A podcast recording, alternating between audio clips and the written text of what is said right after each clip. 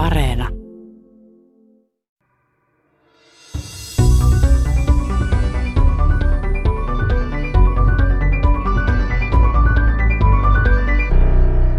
Three, two, one. Release, release, release. Tässä takana nousee avaruuteen Spaceship 2 avaruuslentokone.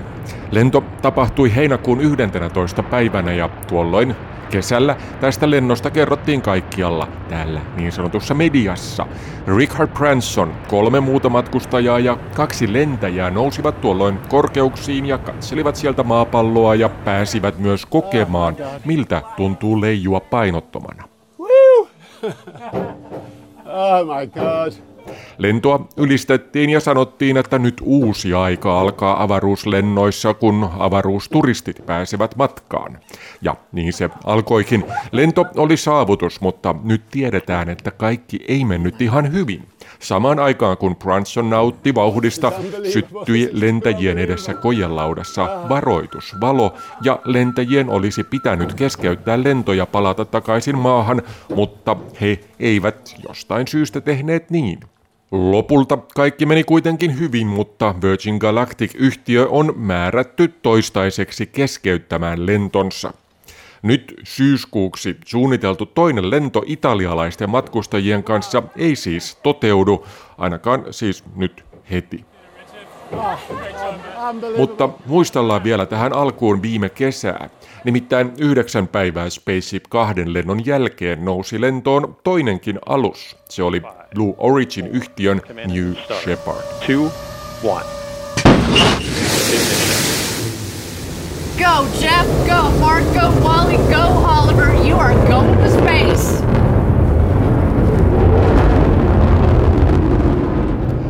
Tässäkin kyydissä oli neljä matkustajaa ja he nousivat jopa yli sadan kilometrin korkeuteen siis oikein kunnolla avaruuden puolelle. Kesällä tosiaankin kaikki tiedotusvälineet kertoi näistä historiallisista lennoista ja miljardöörien avaruuskilpailusta.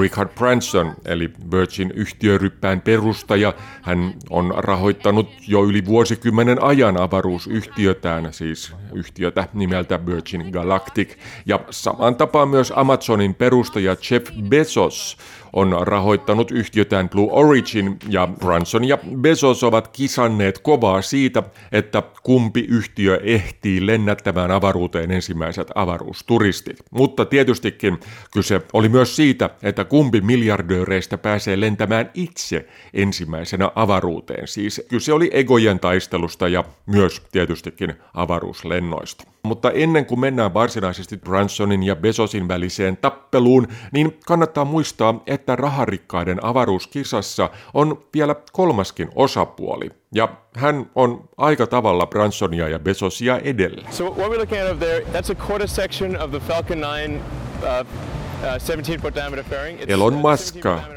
hän on SpaceX-yhtiön perustaja ja varmaankin viime kesänä hän ei ole mitään muuta kuin nauranut tälle kaksikon kinastelulle, sillä hänellä on jo ihmisiä avaruuteen kuljettava raketti, on oma avaruusalus ja lisäksi SpaceX on testaamassa jo todella isoa ja oikeasti mullistavaa avaruusalusta, jos se siis toimii kuten on suunniteltu. Kaiken lisäksi SpaceX tekee oman ensimmäisen avaruusturistilentonsa nyt tällä viikolla, jos kaikki menee suunnitelman mukaan. Neljä siviiliä, jotka ovat ei-ammattiastronautteja, he lähtevät silloin historialliselle avaruuslennolle, ja se on oikein kunnollinen avaruuslento eikä mikään vain pikainen hyppäys avaruuden puolelle, kuten oli Virgin Galacticilla ja Blue Originilla, mitenkään tietysti heidän lentojaan vähättelemättä. Ja Musk, Elon Musk, hän olisi itse voinut lentää jo monta kertaa avaruuteen, jos hän vain olisi halunnut. Mutta hänellä ei ole kiire. Tässä Tiedeykkösessä katsotaan näiden kesän kohujuttujen taakse. Kurkitaan siihen, että mitä oikeasti avaruuslennoissa on tapahtumassa. Nimittäin isoja asioita, ihan jopa mullistavia asioita on tapahtumassa. Ja kun aihetta laajennetaan vielä turistien lennättämisestä myös satelliittien laukaisuun ja astronautteihin sekä lentoihin kuuhun ja Marsiin, niin tässä on edessä todella kiinnostavia vuosia. Juttelen ohjelmassa SpaceXstä juuri varsin mainion kirjan kirjoittaneen amerikkalaisen avaruustoimittaja kollegan Eric Bergerin kanssa ja luvassa on tosiaankin aika huimaa asiaa. Mutta aloitetaan ohjelma kuitenkin Kaliforniasta, Los Angelesin lentoaseman luota Hawthorneista. Nimittäin siellä on osoite nimeltä Rocket Road 1. Mitähän tuossa osoitteessa on? Siellä on SpaceXn pääkonttori. Kävin katselemassa siellä ympärilleni juuri ennen kuin tämä koronapandemia alkoi. Olemme Kaliforniassa Los Angelesin lentoaseman luona Hawthorne nimisessä äh, paikassa ja tässä on risteys. Ja tästä risteyksestä tekee varsin mielenkiintoisen se, että jos käännän vähän tähän suuntaan, Tämä höpötys on siis videosta, joten näin radiossa on parempi, että selitän hieman maisemaa. On kadun risteys, iso, vaalea teollisuushallimainen rakennus ja siitä menee ylikulku toiselle puolelle tietä, missä on parkkitalo. Ja ison hallimaisen rakennuksen edessä on pystyssä korkea sylinteri. Sen yläosassa on kiinni neljä pientä ritilää vaakatasossa, alhaalla rakettimoottorit ja on sitten myös laskeutumisjalat, neljä kappaletta sellaisia kussakin lautasmaiset tassut alhaalla. Tarkkaan ottaen kyseessä on Falcon 9 kantoraketin ensimmäinen vaihe, ensimmäisenä onnistuneen laskeutumisen tehnyt sellainen. Se on noin 50 metriä korkea ja lensi joulukuussa 2015. Lento vei Orbcom-nimisen tietoliikennesatelliitin avaruuteen ja vaikka lento kesti kaikkinensa vain seitsemisen minuuttia, jäi se historiaan. Sitä edelsi kuusi epäonnistunutta laskeutumisyritystä ja sen jälkeen onnistuneita laskeutumisia on ollut jo lähes sata ja näistä laskeutumisesta on tullut rutiinia. Kun tätä katselee, niin ymmärtää, että kyse ei ole ihan pikkuhommasta, kun näitä ensimmäisiä vaiheita tuodaan alas avaruudesta. Ne laskeutuvat jotenkin niin helpon näköisesti kantoraketeillaan tai alla olevilla raketeillaan alas. Ja öö, kun öö, ajattelee, että tämä on tosiaan kuin kaksi kappaletta sellaisia Intercity-junan vaunuja laitettuna päällekkäin, eli tämä on varsin iso kooltaan, niin voi ymmärtää, että homma ei ole mikään helppo ensinnäkin laukaista tämä ylös sinne avaruuteen tai melkein avaruuteen ja lipauttaa siellä ympäri ja tulla sitten takaisin alas. Ja Tämän jälkeen, kun SpaceX on tekemässä vielä seuraavaa uudempaa kantorakettia, BFR, Big Falcon Rokettia, ja se on vielä isompi kuin tämä, niin ei voi kuin ihmetellä. Se on BFR tulee olemaan 9 metriä halkaisijaltaan ja tuplasti korkeampi kuin tämä, joten odotan jännityksellä ensi vuotta tai sitä seuraavaa vuotta, jolloin BFR pitäisi lentää ja katselen yhä suuremmalla kunnioituksella sitä, kun nyt Falcon 9 ensimmäiset vaiheet tulevat alas. Nimeä BFR ei enää käytetä, vaan kyseessä on Starship-niminen avaruusalus, joka nostetaan melkein avaruuteen Super Heavy-nimisellä raketilla. Kyseessä on vähän kuin jättisuuri raketin ensimmäinen vaihe ja suurikokoinen toinen vaihe, joka voi palata takaisin sitten maan pinnalle vietyään rahdin avaruuteen. Starship on noin 50 metriä korkea ja 9 metriä halkaisijaltaan. Super Heavy puolestaan on tuon saman 9 metriä halkaisijaltaan, mutta 70 metriä korkea. Ja kun Starship on laukaisuvalmiina Super Heavyn päällä, on kaksikko lähes 120 metriä korkea, siis suurempi kuin oli aikanaan kuuraketti Saturnus Vitonen. Ja myös samalla se on suurempi kuin mikään raketti koskaan aikaisemmin.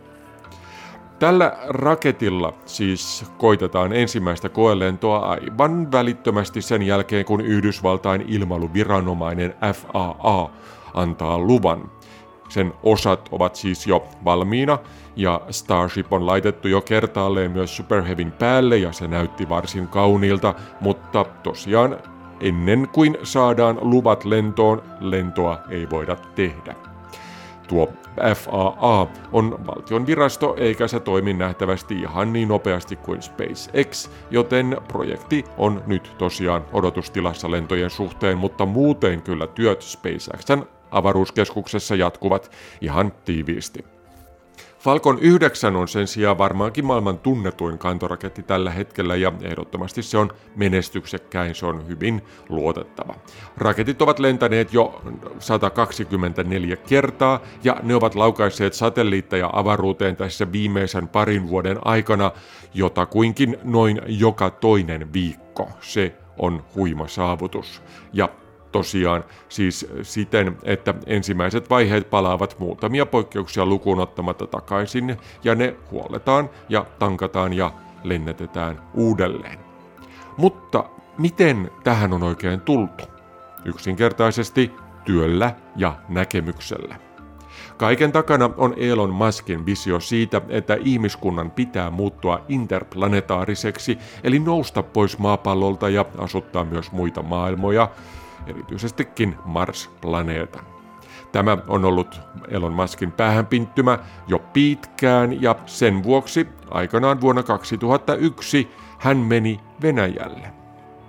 Musk oli saanut pienen omaisuuden PayPal nettipalvelun myynnistä ja halusi ostaa tosiaankin Venäjältä rakettilaukaisuita, joilla hän olisi voinut alkaa sitten Marsin asuttamista. Venäläiset suorastaan ilkeilivät nuorelle miljonäärille ja nauroivat hänelle ja heittivät rakettiensa hinnoiksi jotain aivan tajutonta. He ajattelivat, että rikas pojan kloppi ei tajua yhtään mitään yhtään mistään, vaan maksaa mitä vain, ja jos se maksa, niin mitä sitten? Mutta Musk laskikin dollareitaan ja päätteli, että hänen kannattaa tehdä itse rakettinsa. Hän haali kasaan pienen ryhmän innostuneita rakettiinsinöörejä, joiden avulla SpaceX-yhtiö pystyi aloittamaan toimintansa ja aloittamaan ensimmäisen rakettinsa suunnittelun. Ideana oli tehdä hyvin pienikokoinen raketti, raketti, joka voisi nostaa noin 450 kiloa avaruuteen ja olisi kooltaan tai siis korkeudeltaan parisenkymmentä metriä, ei siis valtavan iso. Tuon ensimmäisen raketin nimi oli yksinkertaisesti Falcon, koska Tähtien sota-elokuvassa oli avaruusalus nimeltä Millennium Falcon. Jokainen Tähtien sodan nähnyt varmaankin muistaa sen, millä Harrison Ford ajeli ympäri avaruuksia. Olennaisin osa tässä Falcon raketissa oli tai, tai siis olennaisia asioita tietysti oli hyvin paljon, mutta tärkein yksittäinen asia kenties oli rakettimoottori. Rakettimoottorin suunnittelu ja tekeminen sinällään oli jo erittäin mutkikasta, mutta SpaceX onnistui siinä. Joo, otetaan nyt etäyhteys Teksasiin, missä asustaa Eric Berger – hän on avaruustoimittaja, jonka juttuja on ennen kaikkea Ars Technica nettisivustolla, mutta hän on myös aktiivinen sosiaalisessa mediassa, etenkin Twitterissä. Hänen tunnuksensa siellä on Ski Gui Spase, ja sitä kannattaa kyllä seurata. Ja ensimmäinen kysymys Ericille. Millaisia olivat SpaceXn ensimmäiset työntekijät? Elon Musk siis todennäköisesti vikitteli heidät mukaan nimenomaan mahdollisuudella tehdä jotain mullistavaa, ei niinkään rahalla. Vai oliko näin? Yeah, most definitely. I mean, the people who worked at SpaceX originally were not paid um, at the level that they might have been paid if they went to work for Boeing or Lockheed yeah. or one of the other major companies. You were going to work for SpaceX because you believed in the mission Juuri niin. Ainakaan aluksi SpaceXn työntekijöille ei maksettu lähellekään sitä samaa, mitä he olisivat saaneet palkkaa joissain perinteisissä avaruusyhtiöissä, kuten vaikkapa Boeingilla tai Lockheed Martinilla. He eivät olleetkaan yhtiössä rahan vuoksi, vaan siksi, että he pääsivät toimintaan. He saattoivat tehdä jotain konkreettista, heillä oli selvä tavoite. Asetelma oli hyvin selvä. Me vastaan muu maailma. Meidän täytyy näyttää, että me voimme tehdä tämän. Jos halusit tehdä töitä SpaceXssä, piti olla hieman idealistinen. I think for some of them it might have been, but but more than that, for most it was just the idea of trying to, you know, do something that had required thousands of of people Monille tärkeintä oli kuitenkin se, että he halusivat näyttää, että he pystyivät tekemään pienellä tiimillä itse ja edullisesti oikean avaruusraketin, eikä siihen tarvittu mitenkään perinteiseen tapaan paljon rahaa ja isoa yhtiötä. Hans Göningsman, yhtiön ensimmäinen työntekijä, kertoi minulle, että hän halusi suunnitella ja rakentaa raketin ohjaustietokoneet tavallisen elektroniikan avulla, ilman että siihen tarvittaisiin erikoisia, erityisesti avaruutta varten suunniteltuja komponentteja. So I think it was I think the goal for many of them was simply seeing if they could get the Falcon 1 to orbit. Um, and, and that was, they had their hands full with Vaikka Maskin ajatus Marsin asuttamisesta oli koko ajan takana, suuri osa väestä tosiaankin halusi vain tehdä Falcon yhden siten, että se pääsi avaruuteen ja maan kiertoradalle. Sen, sen jälkeen kun tässä onnistuttiin, niin aika moni työntekijä lähtikin yhtiöstä etsimään uusia haasteita. That really became the ultimate goal for them. And then once they reached orbit, then they started looking to the next steps. Tämä Erkin kirja on nimeltään Lift Off, eli Elon Musk and the Desperate Early Days That Launched SpaceX, eli Elon Musk ja epätoivoiset ensimmäiset päivät, kun SpaceX perustettiin jotakuinkin noin suomeksi, niin se keskittyy juuri Falcon yhden tekemiseen ja kirjan ensimmäisessä puolikkaassa etenkin palataan monen monta kertaa tyypillisen SpaceX-läisen mielen laatuun. Heille tekeminen oli tärkeintä ja tämä niin sanotusti resonoi myös minussa itsessäni paljon. Todennäköisesti voisin olla itsekin vaikkapa tuottajana tai jonkinlaisena päällikkönä tilaamassa ohjelmia, mutta on paljon parempi olla vain itse tekemässä oikeasti hommia, kuten esimerkiksi juuri tätä, tätäkin radio-ohjelmaa. Mutta siis SpaceXstä, voisiko sanoa, että tyypillinen SpaceXn alkuaikojen työntekijä nimenomaan halusi tehdä hommia kädet likaisena ja, ja juuri tuo oli tärkeintä siihen, miksi he tulivat SpaceXään töihin. Yari, that's exactly right. They they went there because they were expected to be on the factory floor as much or more as they were supposed to be at their desks or in meetings. Kyllä vaan, he halusivat oikeasti tehdä jotain, eivätkä vain osallistua loputtomiin kokouksiin, istua pöytänsä ääressä ja pyöritellä PowerPoint-esityksiä. Ja he pääsivätkin tekemään myös monia asioita, ei vain yhtä pientä osaa isossa hankkeessa. Esimerkiksi raketin suunnittelun ja rakentamisen lisäksi piti myös tehdä laukaisualustaa ja sen laitteita, ja samat insinöörit tekivät myös näitä. Yhtiön ensimmäisillä työntekijöillä oli yliopistotasoinen koulutus ja heistä tuli pian tiimin vetäjiä, mutta sekin oli kaikkea muuta kuin tavallista pomon työtä. Kaikki joutuivat ja pääsivät tekemään tehtaalla käytännön töitä, kuten esimerkiksi hitsaamaan osia yhteen, mitä he tuskin olisivat tehneet muualla kuin SpaceXssä. So back in the Falcon 1 days, the primary concern was saving money because right. Elon had a limited amount of funding he could put into the company. And so what they tried to do was build everything they could in house. Mm. Um, so like Eräs syy siihen, miksi kaikki tekivät kaikkea Falcon yhden rakentamisen aikaan, oli yksinkertaisesti se, että piti säästää rahaa. Elon ei voinut rahoittaa yhtiötä loputtomasti. He koittivat siksi tehdä kaiken mahdollisimman itse sen sijaan, että he olisivat ostaneet osia ja palveluita. Jos SpaceX olisi tehnyt rakettejaan perinteiseen tapaan, niin he olisivat suunnitelleet rakettinsa ja menneet sitten ja ostaneet rakettimoottorit esimerkiksi Aerojet-yhtiöltä runkorakenteet, vaikkapa Boeingilta, ohjausjärjestelmät Draperilta, nokkakartit Lockheedilta tai jotain sellaista. Suuri osa osista olisi joka tapauksessa ostettu ulkopuolelta yhtiöiltä, joilla olisi kokemusta juuri tietynlaisten osien tekemisestä. Näistä sitten olisi koottu tuo uusi raketti, mutta se olisi maksanut paljon, koska jokainen olisi laskuttanut perinteisen avaruustoiminnan korkean hinnan ja lisäksi laittanut tietysti oman katteensa siihen vielä mukaan. The idea was how much of this can we actually build in our own factory using our own welders, using our own machinists. Um, and so they did that. They built the engine. Elon kysyikin, missä määrin osia voitaisiin tehdä itse, eli valmistaa omassa tehtaassa omilla laitteilla ja omalla henkilökunnalla. Ja lopulta kävi niin, että he tekivät melkein kaiken itse, kuten moottorit, suurimman osan rakenteita ja ohjausjärjestelmät. They, they also could like iterate much more quickly. Like if they had bought a payload fairing from a company, they couldn't just tell that company. Kyse ei enää pian ollutkaan pelkästään säästämisestä, vaan myös, myös siitä, että he pystyivät tekemään muutoksia suunnitelmiin paljon nopeammin. Perinteisellä tavalla tehtäessä alihankkija olisi joutunut tekemään muutoksen tilattuun tuotteeseen sen jälkeen, kun tilattu tuote olisi tilattu uudelleen näillä uusilla suunnitelmilla, ja näin ollen uuden osan tekemiseen olisi mennyt aikaa ja muutoksista olisi, muutoksista olisi taas laskutettu erikseen. Kun osa tehtiin itse, niin kaikki kävi nopeasti ja kätevästi ja ennen kaikkea edullisesti. Five, Indeed.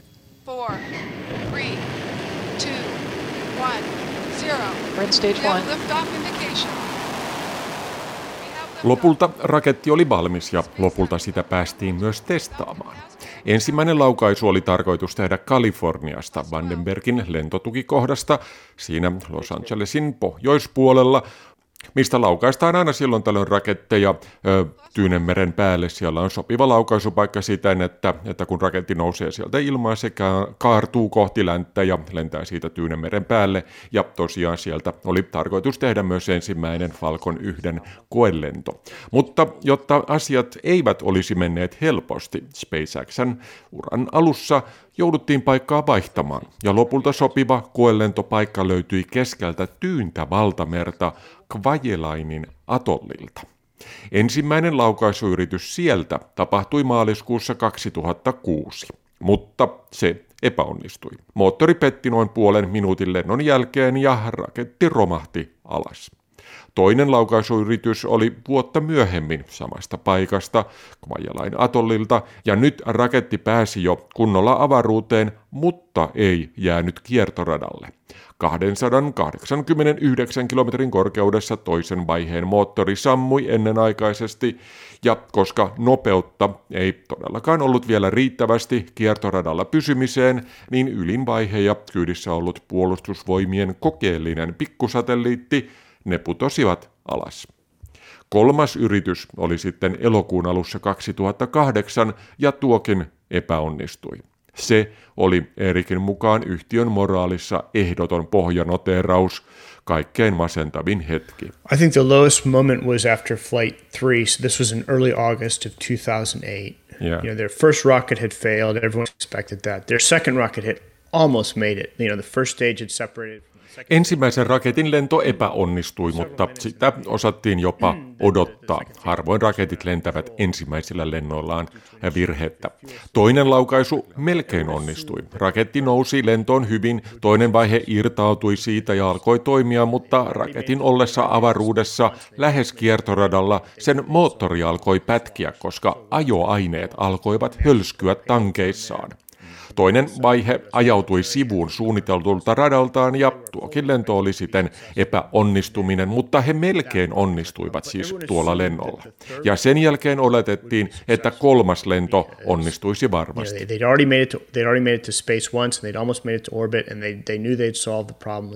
He olivat jo päässeet avaruuteen ja onnistuivat melkein tuolla toisella lennolla ja hölskymisongelma oli ratkaistu ainakin periaatteessa, joten nyt mikään ei voisi mennä vikaan. Siksi SpaceX laittoi kyytiin satelliitteja NASAlta ja Yhdysvaltain sotilailta ja kaupallisilta yhtiöiltä. Lennon alku menikin oikein hyvin, mutta sitten ensimmäinen ja toinen vaihe törmäsivät toisiinsa heti, kun toinen vaihe oli irtaantunut ensimmäisestä vaiheesta ja niin lento jälleen menetettiin. Kukaan ei tiennyt tuon epäonnistumisen jälkeen, että tuleeko enää uutta yritystä. Rahat olivat lopussa ja mieliala oli todella maassa. at that point, they did not know if there was enough money to continue. Yeah. Um, and that was that was the lowest point for the employees for sure. Yeah. Toinen todella masentava tilanne oli juuri ennen seuraavaa laukaisua syyskuussa 2008, kun yhtiön viimeistä rakettia oltiin viemässä silloin rahtilentokoneella Los Angelesista Havajille. Se oli sieltä sitten tarkoitus viedä edelleen atollille. Kun ilman paine muuttui koneen sisällä, alkoi raketti yllättäen rutistua kasaan, koska sitä ei oltu suunniteltu kuljetettavaksi tyhjänä lentokoneessa. Sitä ennen raketit oli viety kaikki laivalla eikä kukaan ollut edes ajatellut lentämistä, mutta se oli tuolloin tuossa tilanteessa ainoa mahdollisuus. So I had heard the basic outlines of yeah. the fourth, the first stage for the fourth flight, you know, popping on that flight from Los Angeles to Hawaii. Mm. Um, but I didn't realize how risky it was in terms of not only the lives of the people who were on that airplane, but Kun raketti alkoi rutistua kasaan, se oli paitsi vaarallista lähellä oleville ihmisille, niin olisi saattanut myös tuhota kokonaan raketin ja vähän aikaa siltä näyttikin. Siitä huolimatta, että se oli vaarallista, jotkut ryömivät raketin sisään estämään sen rutistumista vielä enemmän. Muutaman tunnin aikana he onnistuivat estämään suurimmat tuhot ja jopa korjaamaan jo tulleita vaurioita. Yhtiö oli tehnyt tuolloin jo kolme laukaisuyritystä ja tämä oli todellakin heidän viimeinen mahdollisuutensa. Jos tuo raketti olisi tuhoutunut, olisi SpaceXn tarina todennäköisesti päättynyt siihen.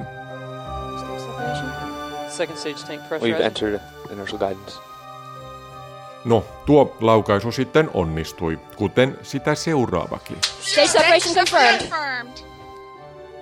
T plus three minutes. We have a relative velocity of 2,770 meters per second and an altitude of 130 kilometers. Fairing separation confirmed. Falcon 1 teki lopulta vain viisi lentoa ja niistä kaksi viimeistä siis onnistui, kolme ensimmäistä epäonnistui. Elon Musk oli alkanut tuolloin, ja itse asiassa jo hieman aikaisemminkin, suunnata yhtiön energiaa jo kohti tulevia tapahtumia suuremman raketin tekemistä. Siihen tuli yhdeksän kappaletta Falcon 1 rakettimoottoreita, mistä tuo raketti sai myös nimensä Falcon 9. Se teki ensilentonsa kesäkuussa 2010, eli vuotta viimeisen Falcon 1 lennon jälkeen. Falcon 9 se alkoi saada paljon tilauksia ja siitä tuli sen jälkeen varsin nopeasti maailman suosituin kantoraketti. Oh, I think there's been many issues. Um, you know, you don't grow from a company from zero to mm. you know 9,500 employees, I think, which is about the number they have now, without some issues. Yeah. Um, SpaceXllä on ollut paljon kasvuvaikeuksia, sillä yhtiön laajentuminen nollasta 95 000 ihmisen yhtiöksi ei ole ollut mitenkään helppoa. Jännä on kuitenkin se, että yhtiön DNA on pysynyt jotakuinkin samana. Sen tarkoitus on edelleen kehittää edullista pääsyä avaruuteen uudelleen käytettävillä raketeilla ja lopulta lentää Marsiin saakka. Ja tätä yhtiö tekee mahdollisimman paljon itse, ilman perinteistä alihankkijoiden ketjua yhä edelleen. Se koittaa ottaa kunnianhimoisesti suuria askelia eteenpäin.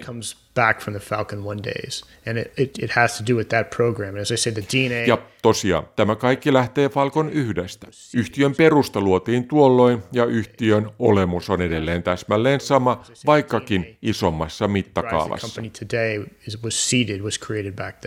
Ja. Toisaalta yhtiön toiminta on muuttunut myös perinteiseksi avaruusyhtiöksi, koska Falcon 9 on nykyisin niin suosittu. SpaceX lähettää sillä kaupallisena palveluna satelliitteja ja avaruusaluksia kiertoradalle, ja kyse on siis aivan rutiinityöstä. Se on aivan erilaista kuin uuden kehittäminen. Sen sijaan tätä uutta tehdään nyt Texasissa, Boca Chicassa, missä SpaceX kehittää Starship-alustaan. In fact, some of the engineers themselves who were there at Falcon 1 said that very thing to me. They said that this This is where the spirit of, of Falcon 1 lives on today here in Boca Chica. Erik on käynyt useamman kerran siellä paikan päällä ja sanoo, että siellä on havaittavissa nytten sitä alkuperäistä SpaceXn henkeä, mitä oli Falcon yhden aikaan. Ja jos ei tällä hetkellä olisi näitä koronarajoituksia ja Yhdysvaltoihin meneminen sen verran hankalaa, niin lähtisin itsekin sinne lähes tältä istumalta pienelle pyhiinvaellusmatkalle. Right, so the, the nearest town is Brownsville, which, was a, which is a small city in South Texas. It was kind yeah. of a border town. Lähin isompi paikka Boca Chica on Brownsville, varsin köyhä kaupunki Texasin eteläosissa lähellä Texasin ja Meksikon rajaa. Kun sieltä ajaa itään noin 40 minuuttia, päästään Meksikon lahden rannalle. Tie on kapea ja suora, eikä sen ympärillä ole oikeastaan mitään. Mutta tosiaan tien päässä on hiekkaranta ja siellä on meri. SpaceX on rakentanut sinne suuren keskuksen, missä se nyt valmistaa ja koellentää uusia aluksiaan, Starshipia ja Super Heavyä. Siellä on suuria telttoja, joiden alla tehdään töitä, sekä nyt myös isoja halleja, joissa raketteja kootaan, ja myös laukaisualusta Super Heavyä varten. It's remarkable that, that on an area that was basically scrubland and beach, yeah. they have transformed that into a rocket Tämä on tosi huimaa, sillä paikka oli vielä joku aika sitten aivan hylätty autio hiekkaranta ja nyt siellä on suuri tuotanto- ja laukaisukeskus. Ja se on tehty käytännössä viimeisen parin vuoden aikana. Avaruusalalla ei ole tehty mitään näin isoa koskaan näin nopeasti, ja yhtiö on todellakin saavuttanut jo nyt todella paljon. Saa nähdä mikä on lopputulos, mutta tähän mennessä ainakin Starshipin ja Super Heavyn kehitys on ollut todella vaikuttavaa. Um, so, so the pivotal breakthrough is a, a fully and rapidly reusable orbit class rocket. Tämä tässä on Elon Musk puhumassa Yhdysvaltain kansallisella pressiklubilla vuonna 2011, siis noin vuotta sen jälkeen, kun Falcon 9 teki ensilentonsa. Tuolloin raketti ei ollut vielä uudelleen käytettävä, mutta SpaceX teki tuolloin jo testejä pienemmillä raketeilla, joilla harjoiteltiin maahanpaluuta. Ne räjähtelivät ja Muskille sekä SpaceXlle sekä heidän haaveille edelleen raketin ensimmäisen vaiheen palauttamisesta takaisin maan pinnalle, niin sille naureskeltiin ympäri maapallon. Ja erikoisesti huvittavaa oli ajatus siitä, että raketti laskeutuisi keskellä merta olevalle tenniskentän kokoiselle lavetille – niin tosiaan se tuntui todella, todella hassulta. Jopa itsekin ajattelin, että onko siinä mitään järkeä, mutta kuten nyt tiedetään, siinä on hyvinkin paljon järkeä.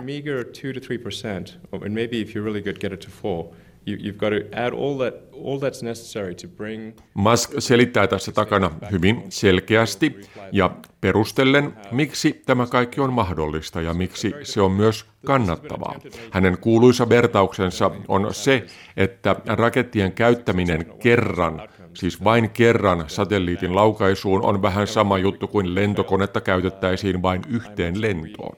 On siis täysin loogista, että rakettejakin kannattaa käyttää useampaan kertaan. Hän kuitenkin selittää, että se on vaikeaa, ihan niin kuin se oikeasti onkin. Maapallon koko on sellainen, että täällä on sen verran tätä painovoimaa, eh, vetovoimaa, että vain muutama prosentti raketin kokonaismassasta voi lopulta päätyä avaruuteen. Loput massasta pitää olla polttoainetta ja hapetinta, jolla saadaan aikaan niin paljon kemiallista energiaa, että satelliitin laukaiseminen ylipäänsä on mahdollista vaadittuun nopeuteen ja korkeuteen. Jos maapallo olisi isompi, olisi satelliittien lähettäminen oikeastaan mahdotonta, ja toisaalta jos se olisi pienempi, olisi laukaisujen tekeminen helpompaa. Nyt uudelleen käytettävyys pitää puristaa tuosta parista prosentista, mutta ihan kuten SpaceX on osoittanut, niin se onnistuu. Olennaista jatkon kannalta on käyttää isompia raketteja, joilla suhdeluku saadaan paremmaksi. Parin prosentin sijaan siis kiertoradalle saadaan hieman enemmän kuin pari prosenttia. Siksi Starship ja Super Heavy voivat molemmat olla uudelleen käytettäviä, ja siksi niistä tulee toivottavasti ainakin aika mullistavia. Tähän saakka SpaceX on tehnyt oikeastaan kaiken, mitä se on visioinut. Siihen on yleensä mennyt hieman enemmän aikaa, mitä alun perin on luvattu, mutta lopulta se on onnistunut. Mutta käykö näin myös Starshipin kanssa? Eli mullistaako se avaruusliikenteen ja vie lopulta ihmiskunnan aina Marsiin saakka? Niin mitä tähän sanoo asiaa läheltä seurannut Erik Berger? Well, that's that's the that's the big question, isn't it, Yari? I mean, they have delivered mostly on what they've promised so far, um, and I've got to believe, you know, one of the big hurdles they had was that landing profile of, yeah. of going up when they go up. Tämä on tosiaan iso kysymys. Tähän mennessä he ovat tehneet kaiken, mitä ovat luvanneet. Me emme tiedä vielä lopputulosta, mutta he ovat jo onnistuneet ratkaisemaan suuria ongelmia Starshipin kanssa, kuten esimerkiksi laskeutumisen.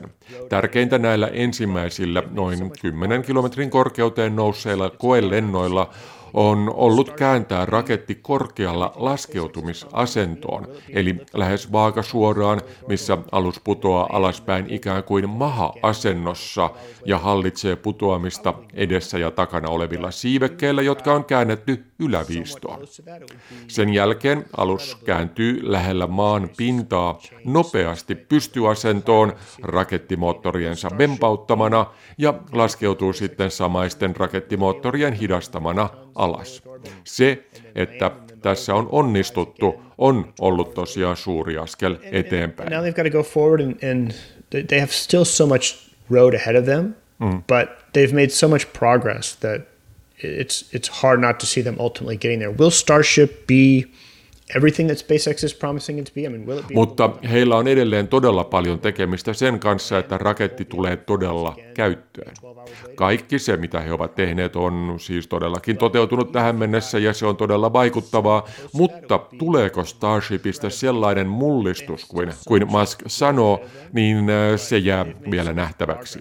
Pystyykö se tosiaan kuljettamaan 150 tonnia massaltaan olevan kuorman avaruuteen, laskeutumaan turvallisesti aina avaruuslentonsa päätteeksi ja vielä lentämään uudelleen oikeastaan vain tankkaamisen jälkeen seuraavana päivänä, kuten visioissa sanotaan, ja tosiaan myös ihmisiä mukanaan kuljettaen. Tähän tuskin päästään ainakaan ihan vielä lähiaikoina, mutta jos Starship pääsee edes lähelle tuota joskus vähän pidemmän aikan sisällä, niin se olisi todella mullistavaa koko avaruustoiminnan kannalta. Even if you got somewhat close to that, it would be an incredibly revolutionary system that would change spaceflight forever. Tällä hetkellä Falcon 9 lentävät varsin rutiininomaisesti avaruuteen parhaimmillaan parin viikon välein. Tänä vuonna Falcon 9 laukaisuita on ollut jo 21 kappaletta eli noin joka toinen viikko. Korjaan itseäni saman tien, sillä ohjelman valmistumisen jälkeen lentoja on ollut yksi lisää, eli niitä on nyt 22 kappaletta. Tuoreen tapahtui maanantaina 13. päivä syyskuuta. Jatketaan tarinaa. Viime vuonna laukaisuita oli yhteensä 25, eli tuokin on jotakuinkin joka toinen viikko. Kaikkiaan laukaisuita kaikilla eri raketeilla ympäri maailman oli viime vuonna 114, joten Falcon 9 osuus näistä on lähes neljännes. Näillä näkymin seuraava Falcon 9 lento tapahtuu 15. päivä syyskuuta ja siitä on tulossa myös merkkitapaus avaruuslentojen historiassa. Kyseessä on nimittäin maailman ensimmäinen täysin kaupallinen avaruusturistilento ja ensimmäinen vain avaruusturisteja kuljettava lento maata kiertävälle radalle. You know, as the first all civilian mission to space, we are taking that first step towards fulfilling, you know, the, the SpaceX vision, which is that the world is more fundamentally interesting place when everyone can go and journey among the stars. You know, our goal is to inspire the world Hän on Jared Isaacsman, Shift 4 Payments-yhtiön perustaja ja toimitusjohtaja, ja näin avaruusasioista puhuttaessa hän on myös lentäjä, seikkailija ja tämän keskiviikkona alkavan Inspiration 4-lennon komentaja ja myös rahoittaja. Inspiration 4 on siis maailman ensimmäinen kunnollinen avaruusturistilento. Turisteja on ollut avaruudessa aikaisemminkin, alkaen vuodesta 2001, kun Dennis Tito kävi avaruusasemalla, siis kansainvälisellä avaruusasemalla, ja viimeisenä avaruusturistina oli sitten kanadalainen Guy La Liberté, joka kävi avaruusasemalla vuonna 2009. Kaikkiaan seitsemän raharikasta vieraili avaruusasemalla venäläisillä Sojus-aluksilla niin sanotuilla taksilennoilla noin viikon päivät kerrallaan, ja noiden lentojen tarkoituksena ei suinkaan ollut turismi, vaan se, että piti vaihtaa yksinkertaisesti avaruusasemalla ollut sojusalus toiseen, siten, että uusi alus vietiin ylös ja vanhempi alus tuotiin alas. Kapseleissa oli tilaa yhdelle ylimääräiselle henkilölle ja näitä siis myytiin heille, jotka halusivat ja pystyivät käymään läpi yksinkertaistetun kosmonauttikoulutuksen ja pääsivät sitten lentämään tosiaankin ammattiastronauttien kyydissä lyhyille matkoille avaruusasemalle. Uh, history will record inspiration for as a pivotal moment in space exploration. Tällä viikolla tapahtuva Inspiration 4-lento on merkittävä ja aikaisimpia lentoja tärkeämpi paressa mielessä.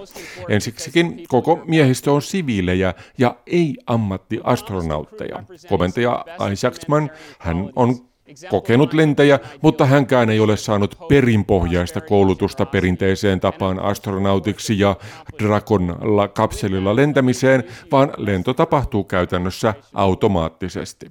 Matkustajat ovat käyneet läpi SpaceXn suunnitteleman peruskoulutuksen, missä on jäljitelty avaruuden ja avaruuslentämisen olosuhteita, opeteltu perusasiat kiertorata mekaniikasta ja avaruuslentämisestä yleisesti sekä tietystikin käyty läpi turvallisuusasioita.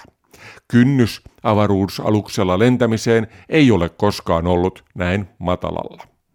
Toinen merkittävä kohta on sitten tuo Dragon-alus itse. Kyseessä on siis SpaceX-yhtiön avaruusalus, jota käytetään yleensä lennoille avaruusasemalle, mutta nyt sillä tehdään kolme vuorokautta kestävä hupilento, eikä sen aikana telakoiduta avaruusasemaan. Alus itse asiassa ei voisikaan edes telakoitua, koska sen telakointiporttiin on nyt laitettu lasikupu, jonka läpi matkustajat voivat ihailla maisemia.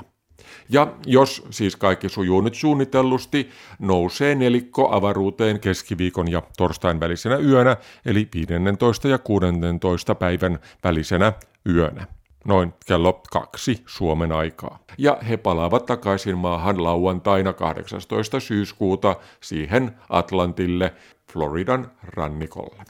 Vastaavanlaisia turistilentoja on tulossa vielä lisää, sillä todennäköisesti tämä avaa ovet uudenlaiselle avaruusturismille. Seuraava SpaceXn turistilento on vuorossa ensi tammikuussa, jolloin neljä henkilöä vierailee kansainvälisellä avaruusasemalla. Lisäksi Venäjä on aloittamassa taas turistilentoja, sillä kun venäläiskosmonautteja on suunniteltua vähemmän avaruusasemalla, riittää heidän paikkojaan nyt myytäväksi myös ulkopuolisille. Joulukuussa kaksi japanilaista turistia lähtee avaruusasemalle lähes kahdeksi viikoksi, ja toinen heistä on Yusaku Maesaba, joka on myös ostanut SpaceXltä lennon kuun ympäri Spaceship-aluksella. Lento tuskin toteutuu ihan suunnitellusti vuonna 2023, mutta näyttää kuitenkin uutta suuntaa. Starship pystyy periaatteessa kuljettamaan satakunta ihmistä avaruuteen, joko maan kiertoradalle tai vaikkapa kuuhun, ja tietystikin myös Marsiin, minne menemistä varten alusta ollaan itse asiassa tekemässä. Lisäksi lokakuussa on menossa avaruusasemalle Sojus-aluksella venäläinen filmitehti ja elokuvaohjaaja, ja avaruustulismia yleisestikin ottaen tulee aika paljon olemaan tästä eteenpäin, ja siis tosiaan nämä lennot menevät oikeasti avaruuteen ja kunnolla kiertoradalle, ja kestävät päiväkaupalla, eivät ole vain pelkkiä pomppauksia ylös kaikella kunnioituksella tietysti sanottuna. Avaruusturismia tulee siis tästä eteenpäin aika paljon, ja nämä lennot, siis ne menevät oikeasti ja kunnolla avaruuteen kiertoradalle ja kestävät siellä päiväkaupalla. Matkan hinta per henkilö on noin 45 miljoonaa euroa. Oh, wow, wow, wow. Change you. Does change you. have to look out the window. Holy kid does. Oh, wow.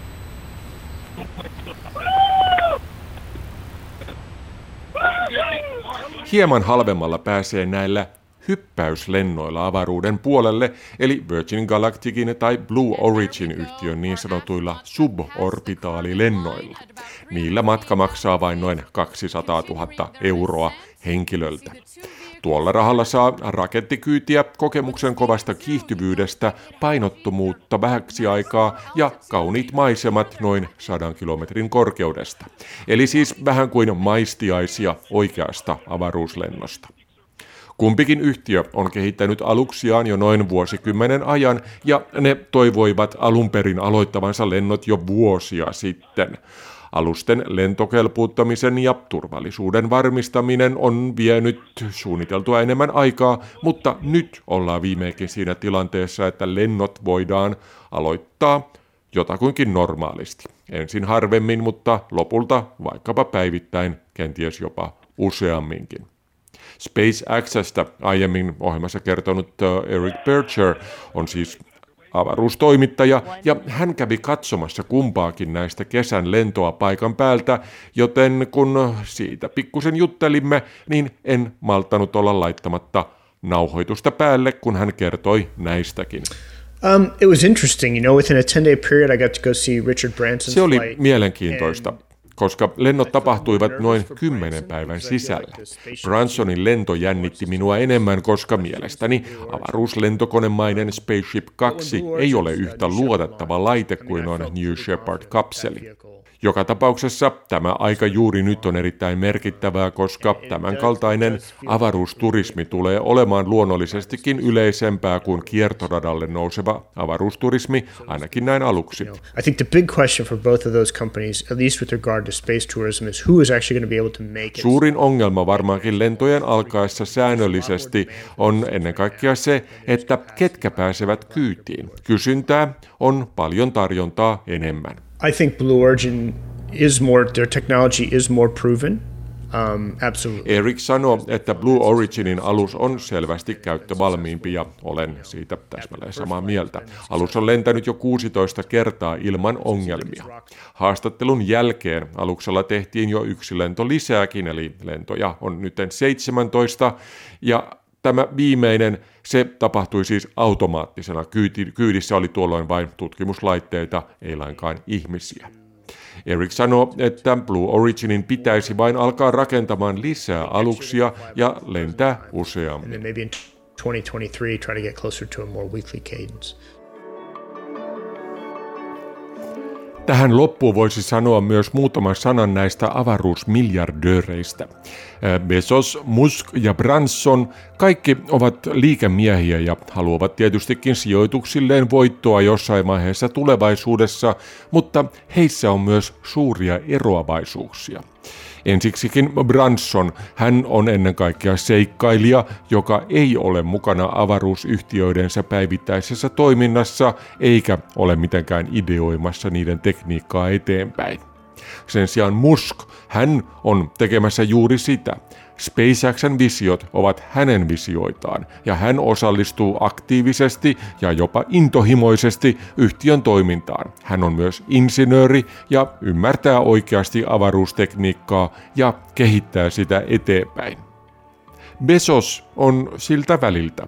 Hän on kaukana muskin takana teknisesti. Hän ei ole erityisen pätevä insinööri, eikä hän puske yhtiötään eteenpäin kuten Elon Musk. Bezos ja Blue Origin ovat kokeneet viime aikoina kaksi karvasta tappiota. Ensin NASAn kuuhun laskeutumiskontrakti meni äh, SpaceXlle Blue Originin sijaan, ja sen jälkeen sitten ensimmäinen avaruusturistilento, sen tekikin Virgin Galactic. Näiden jälkeen Bezos on päättänyt olla tiiviimmin mukana yhtiönsä toiminnassa ja kenties jotain tapahtuu tästä eteenpäin. Lisäksi pitää sanoa, että SpaceX, Virgin Galactic ja Blue Origin ovat myös saamassa ja saaneet jo kilpailijoitakin, kun Rocket Lab, Relativity Space ja muut nuoret kunnianhimoiset yhtiöt ovat tulossa ja laajentamassa toimintaansa. Olen povannut uutta aikaa avaruustoiminnassa jo noin vuosikymmenen ajan näissä ohjelmissani, mutta nyt tuntuu siltä, että se on oikeasti alkamassa. Tai oikeastaan ei ainoastaan tunnu siltä, vaan nyt siitä on jo selviä merkkejä. Welcome to witnesses, you're clear to unstrap. Oh, this is unbelievable. This is too unbelievable. Ah. Kiitoksia Erik Bergerille erittäin kiinnostavasta haastattelusta ja kiitoksia teillekin seurasta. Nyt ei muuta kuin kuulemiin.